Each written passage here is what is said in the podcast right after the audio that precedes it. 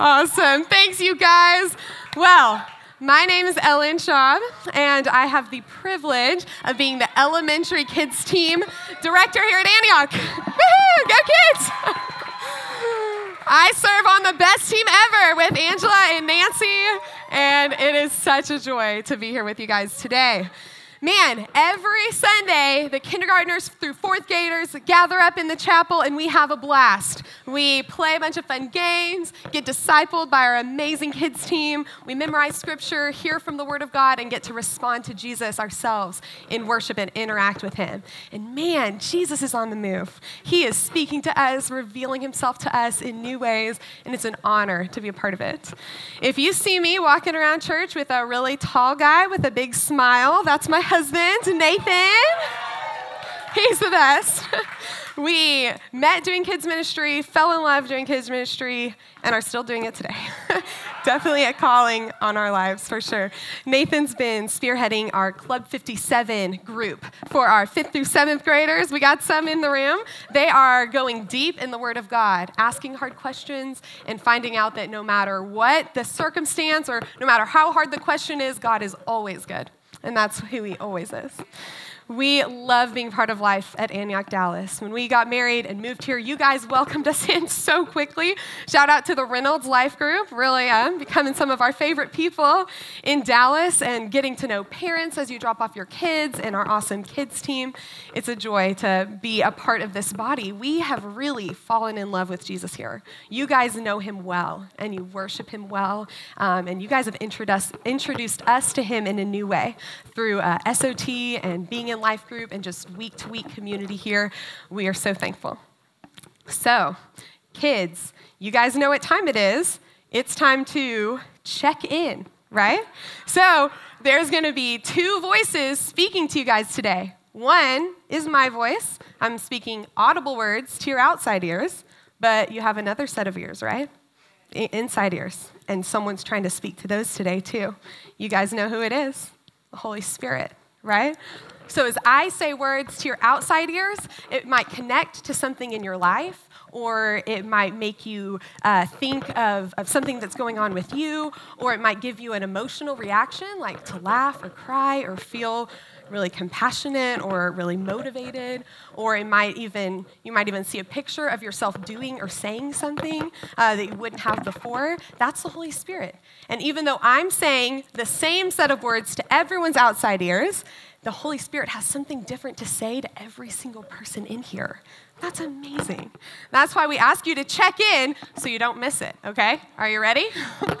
We're to pray. Jesus, thank you so much, Lord, that you're here. You're in this room. Holy Spirit, you love us. We could never understand how much you love us. But would you give us a, a new glimpse of who you are today uh, as we talk about you and as we listen to you? Holy Spirit, would you reveal yourself to us? We want to love you and we want to obey you. Would you show us your voice today? Would you speak to us today? Holy Spirit, we trust you. In Jesus' name, amen. Awesome. Well, today we're going to tell a story from the life of Jesus. It's in Matthew chapter 14. But before we get to our section, I just want to set the stage for us, give us some context, and see who Jesus is before we get to the real part we're talking about. So, kids, you guys know this story. We talked about it recently. So, I'm going to ask you some questions and you shout it out if you know the answer, okay? So, do you guys remember John the Baptist, Jesus' cousin? At the be- yes awesome.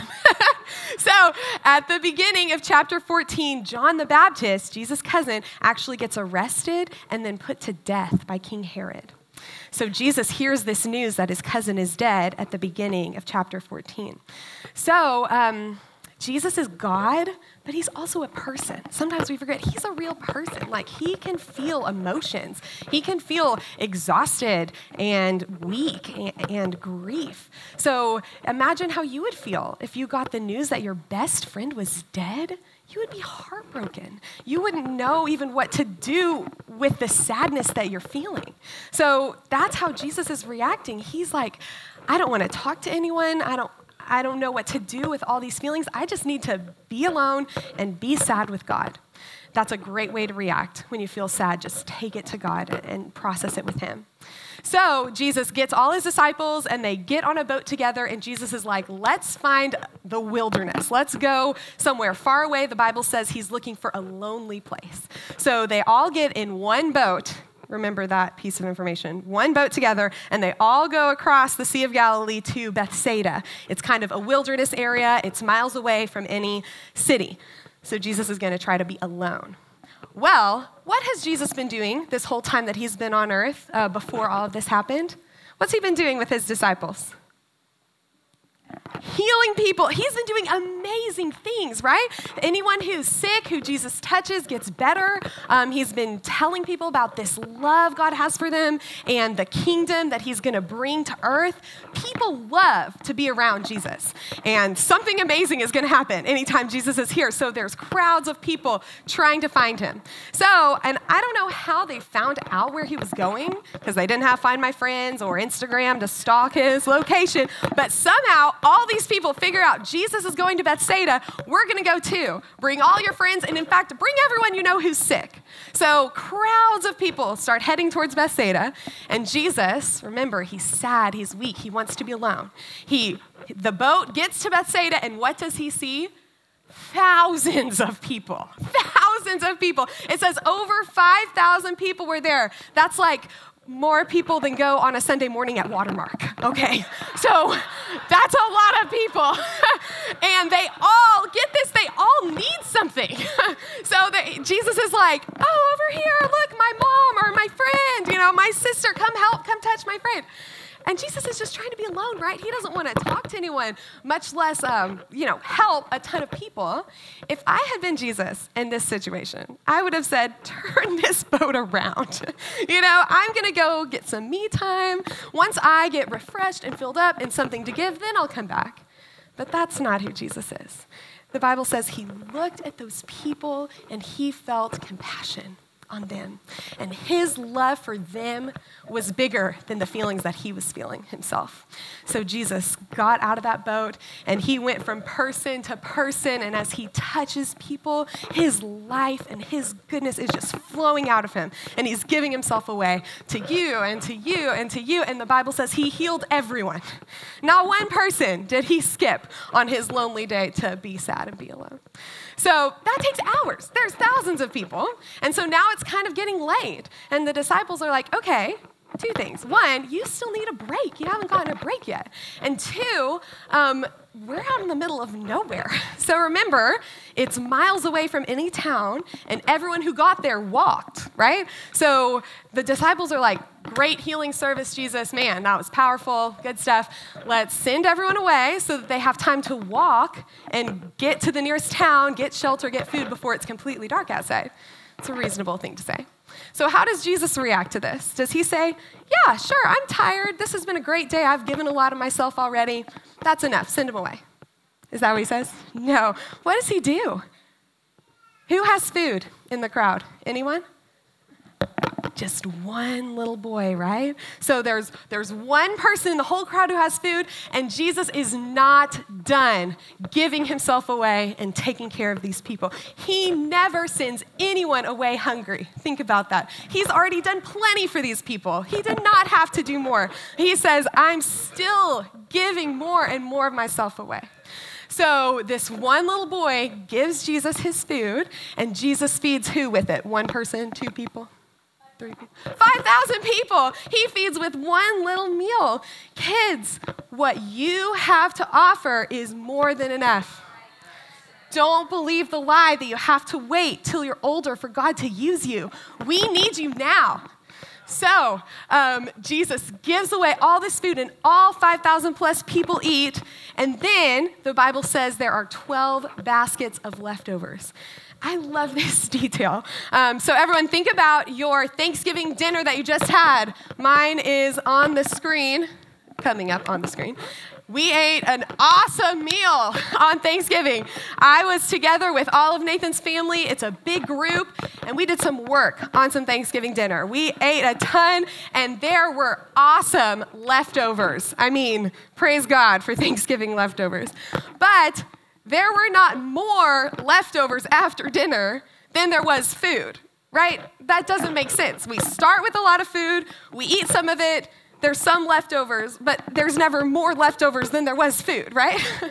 So, Jesus, he's just so good. He's like, this is just a cherry on top of all the other things I've just done for you.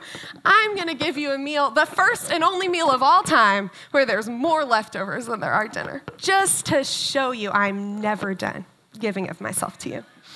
So, He's gotten this terrible news. He wants to be alone. He sees these people, heals them, feeds them, takes care of them. Now it's time for him to do what he came here to do. So, we're going to read from Matthew chapter 14, verse 22. And it's going to be up on the screen in the International Children's Version. This is what we love to read from. Okay, Matthew 14, 22. Then Jesus made his followers get into the boat. He told them to go ahead of him to the other side of the lake. Jesus stayed there to tell the people they could go home. After he said goodbye to them, he went up alone into the hills to pray. It was late, and Jesus was there alone. By this time, the boat was already far away on the lake. The boat was having trouble because of the waves, and the wind was blowing against it. Between three and six o'clock in the morning, Jesus' followers were still in the boat. Jesus came to them. He was walking on the water. When the followers saw him walking on the water, they were afraid. They said, It's a ghost, and cried out in fear. But Jesus quickly spoke to them. He said, Have courage. It is I. Don't be afraid. So let's pause here for a second. There's a lot to say. This is an amazing passage. But what I want to point out is remember, they all got to Bethsaida in how many boats? One. And now Jesus is sending the disciples away in how many boats do they have? One. So you've got to imagine that the disciples were so confused, right? So we just got here, and now you're telling us we're going right back where we came from, and we're in the only boat. So you don't have a boat, you don't have a plan, you don't have a way to communicate with us. I mean, good luck, right? Hope we find each other again. I'm sure that the disciples who were Enneagram ones were not doing well with that plan. But so not only then, they get out into the middle of the lake and it's dark, um, it's late at night, and they don't have Jesus with them, and then this storm hits. So uh, they had to be like, Jesus, why did you send us out here in the middle of nowhere by ourselves? Couldn't we have just stayed in Bethsaida? Like, couldn't we have prayed too? No, for some reason, they're out here in the middle of the lake by themselves, and it's a storm. Uh, I found a video on YouTube of a fishing boat in a storm, just so that you can get an idea of what this would have been like for them.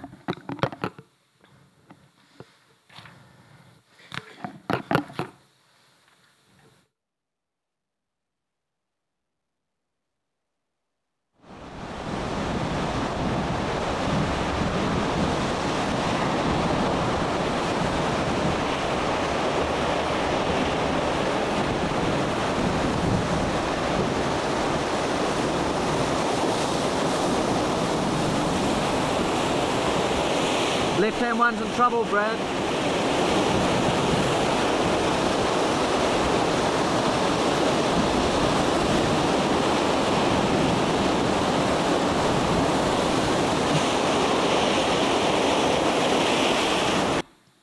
Wow, that's scary, right?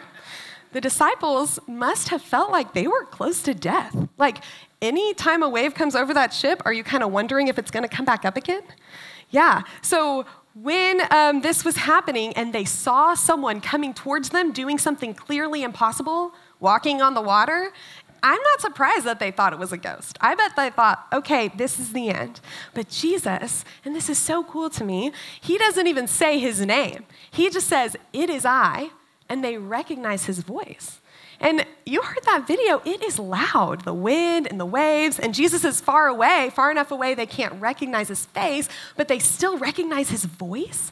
They have been spending a lot of time with him. They know who he is. So I um, I want to invite you guys that knowledge of Jesus. Oh, this is going to blow away. Okay. Uh, that knowledge of Jesus is available to you. If you spend that much time with him, you are going to get to know his voice so that no matter what is going on, something absolutely crazy can be happening and you can still recognize that's Jesus. He's talking to me. So his sheep know his voice.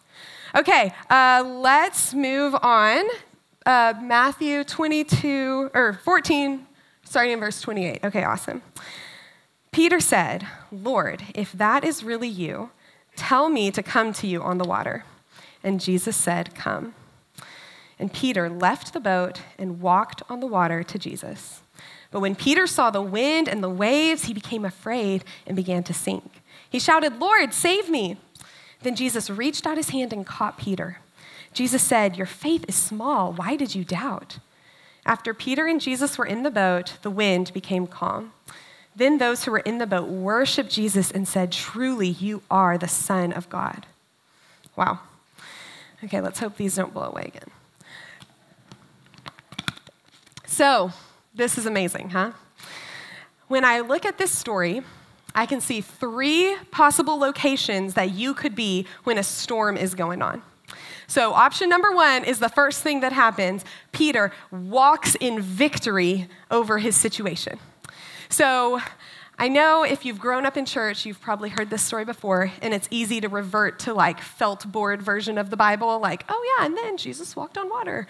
It's great, it's all normal. This is not a normal thing to happen, right? I don't want us to lose the wonder that he reached out his foot and stepped on the water and it held his weight that does not even make sense to me. I can promise you a million dollars, if I had been in that boat, there is no way I would have stepped out of the boat and put my weight on the water and just expected it to hold me up like that. In fact, to demonstrate just how crazy a faith this is, I'm going to ask my friend Eli to come on up. We've got a little um, demonstration over here, if you guys can see us. So we've got some water right here.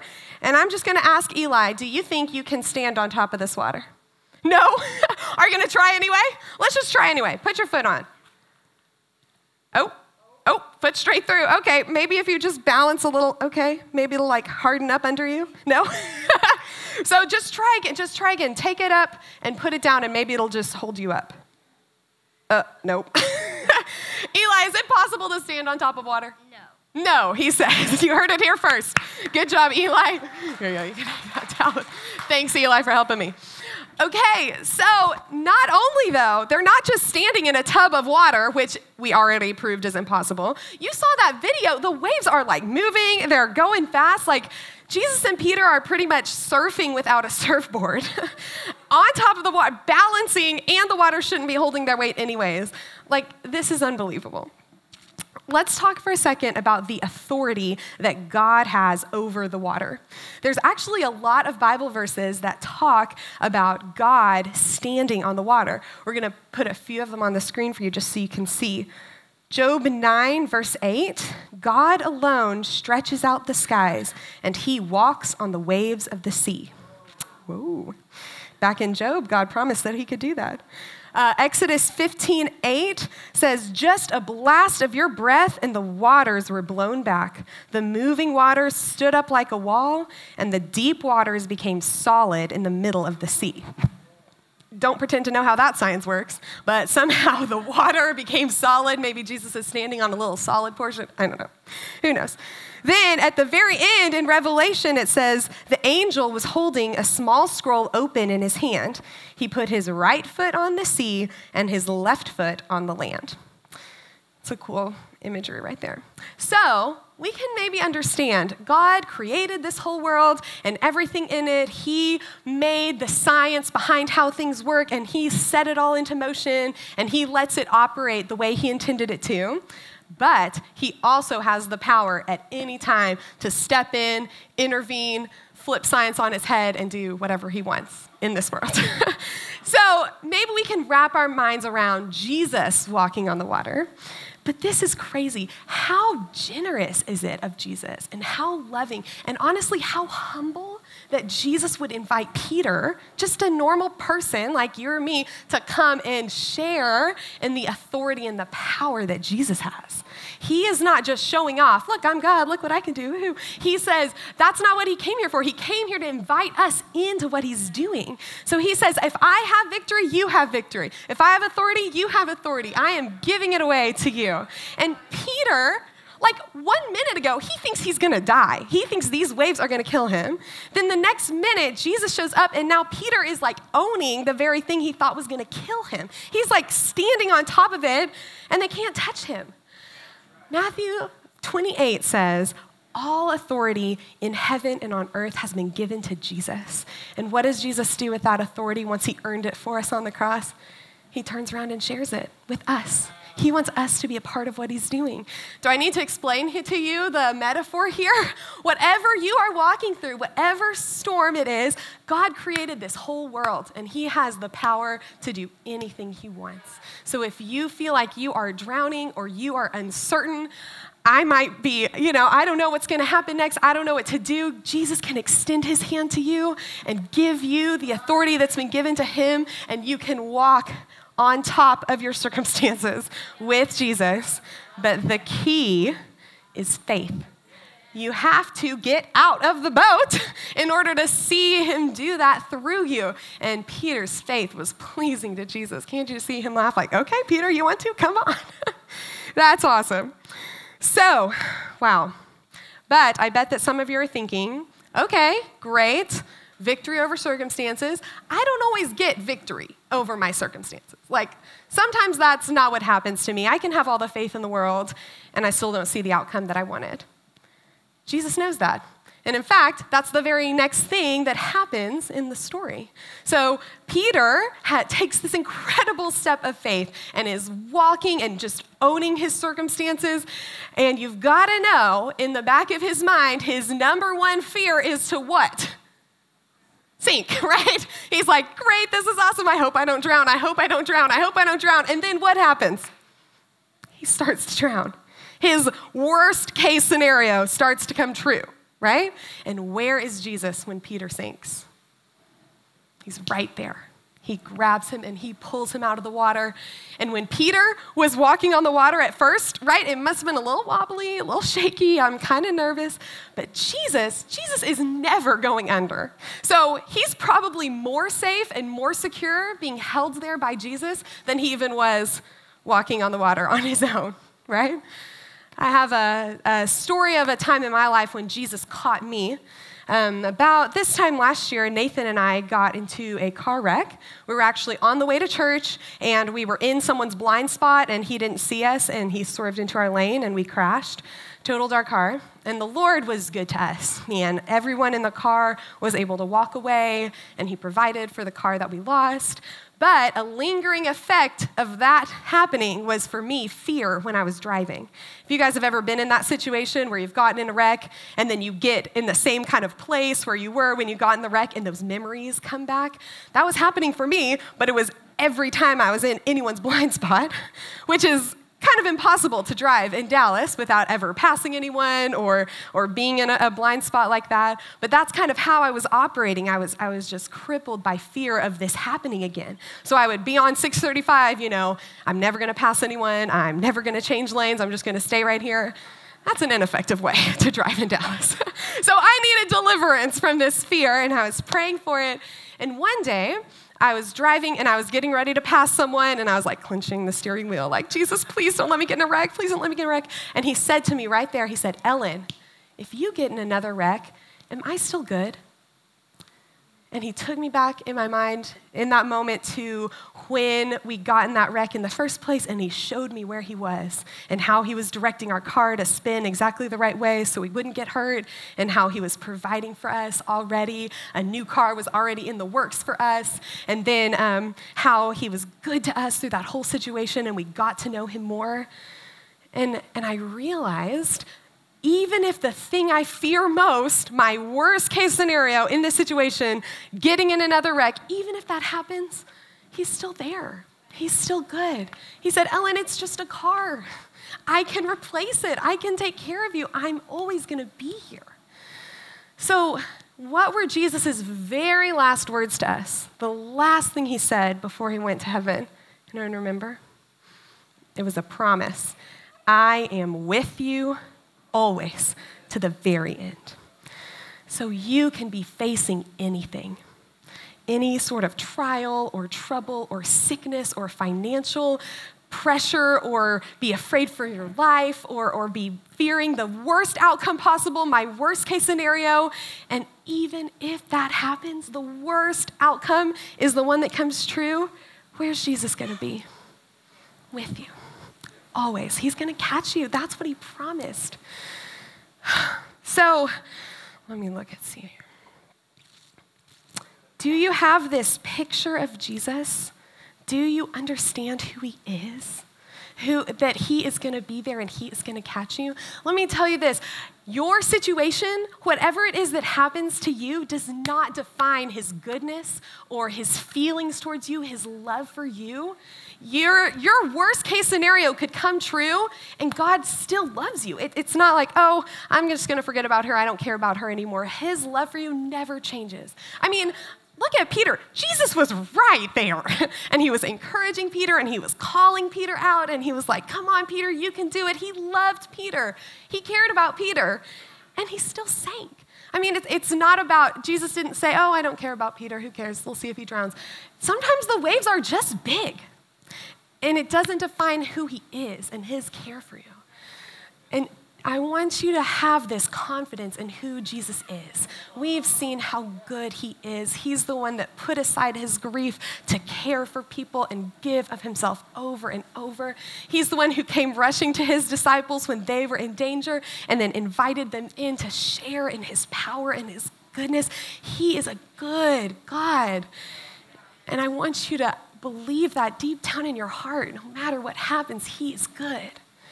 So if you are struggling with that, and it's very understandable if you are, we, I think we all go through times when we think, does Jesus even care about me, that all this is happening to me? I would challenge you, pray that same prayer that I prayed. Whatever it is that you're thinking, if this happens, God must not love me. Take that thing and take it to Jesus and say, Jesus, if this happens, are you still good? Let him answer you. Let him show you who he really is. It's going to be breakthrough for you. Okay, so we've seen that when you're in the storm, there's three places you can be. Option one is walking in victory. Option two is trying to walk in victory and then get crushed by the waves and Jesus saves you. What's option three in a storm? Where were the rest of the disciples? Staying in the boat. Exactly right. They were still in the boat. Guys, y'all saw that video. Is the boat a safe place to be? No! any, any wave could just crush that boat, but the disciples are hanging on to it like, this is my security, this is what's familiar to me. I can't get out of the boat because this is going to keep me safe. That is false security. It's, it, that boat does not have any effect on whether they live or die. So not only were they clinging to a kind of a false hope, a false security, well, maybe this boat will stay up long enough for me to get to shore, they were missing out on getting to see Jesus work in them. Peter got to experience it. Peter got the coolest experience of all time, getting to step out and be victorious over the waves, over the very thing he thought was going to kill him. But the disciples, I mean, they got a front row seat to an amazing miracle. But how many of you guys know that doing something and watching something are very different, right? So take the gift of prophecy. Um, I can sit here for hours and listen to each of you tell your testimonies and your stories about how God spoke a word to you, and then you were able to evangelize or encourage or pray for someone prophetically. But if I don't do it, if I don't quiet my heart and, and listen to the Holy Spirit and then take that word He gave me and give it to someone else and watch them get ministered to by Jesus, I don't, I don't get to fully understand how much God loves us that He would do that, that He would use me to minister to you. And then we get to have this moment together of like, thank you, Jesus. How could you be this good? And we get to worship Him and thank Him together. That's never gonna happen if I'm just watching all of you guys do it, right? So if we're staying in the boat, we're missing the life changing opportunity to be, uh, to be engaged with Jesus and in what he's doing. And we're not safe, anyways, in the boat. so, really, our only way to stop sinking is to get out of the boat, because either we're gonna be victorious or Jesus is gonna catch us. So, church, every single one of you can take a risk and get out of the boat and obey Jesus because it's the safest option for you. What He asks you to do is always your best and safest place to be. If you are wanting to walk out in this, you might be thinking to yourself, well, okay, take a risk for Jesus. What does that mean? Am I supposed to just go out in the street and play football and my faith is pleasing to God? No, not at all. You have to listen to what He is asking you to do. None of the disciples got out of the boat until Jesus said, Come. And then, when Jesus issued the invitation, they were walking forward in obedience. They weren't just taking needless risks. They were, they were listening to what Jesus had for them, and Peter was willing to say, Okay, I believe that what you invite me to is the best option for me. So, if you want to walk out in this, all you have to do is ask Jesus. and especially, you guys, especially if you're in a storm right now, if you're in a situation and you don't know what to do, that is an opportunity. A storm is an opportunity for God to do something beyond what you could ask or imagine. So, if you're in a situation like that right now and you don't know what to do, ask Jesus. What would you like me to do to walk out in faith in this scenario? And his answer might not make a lot of sense, or it might not be the thing you wanted him to say, but that's, that's where faith comes into it, right? And if you hear something and you're like, well, that's pretty crazy, or I don't know if that was from God, we're in a community of people who love Jesus, who know his voice, and who are rooting for you. That's why we focus so much in our church on community and on these life groups so that you have a place to go of relationships, of people that you know who know Jesus' voice and who love him and who are on your side. And you can submit to them, hey, I think God is asking me to do this. Is that crazy? Is that from Him? And those people can come alongside you. They can pray for you. They can listen to Jesus for you. And most importantly, they can encourage you. Yeah, that sounds crazy, but I think it was from Jesus. And that's going to be hard, so I'm going to be here with you. I'm going to pray for you and encourage you and push you into obedience. And we're all going to get to see collectively what God would do. So, if you hear his voice today, don't harden your hearts. Ask Him. Be willing to take a step in obedience, and you are not going to regret it. So, to close today, I want to issue two invitations. One, if you have never accepted Jesus, if you don't know this relationship with Him where He would give everything for you and He would speak to you and He would invite you into the more that He has, we would love to pray for you and talk to you about how you can get that relationship started. And if you are in a storm and you are thinking, I don't have anywhere to turn and I want to trust Jesus, but I need help discerning His voice, same thing. We would love to pray with you. We're going to have a prayer and prophetic team up here. Please come up at the end and receive prayer. But for all the rest of us, I'm going to pray and then dismiss. Jesus, you are so good. Thank you, God. Thank you for your perfect plan that Jesus would have all authority on heaven and earth. And Jesus, thank you for your humility and your generosity to give it away. Thank you for including us in your story. You do not have to, but you choose to let us be a part of what you're doing. Holy Spirit, would you stir our hearts to more faith? Would you speak to us and tell us how to please you, how to obey you? We are ready to respond. We want the adventure with you, Jesus. Would you make the way clear to us? And Jesus, would you show us your face now more than ever? We want to see you.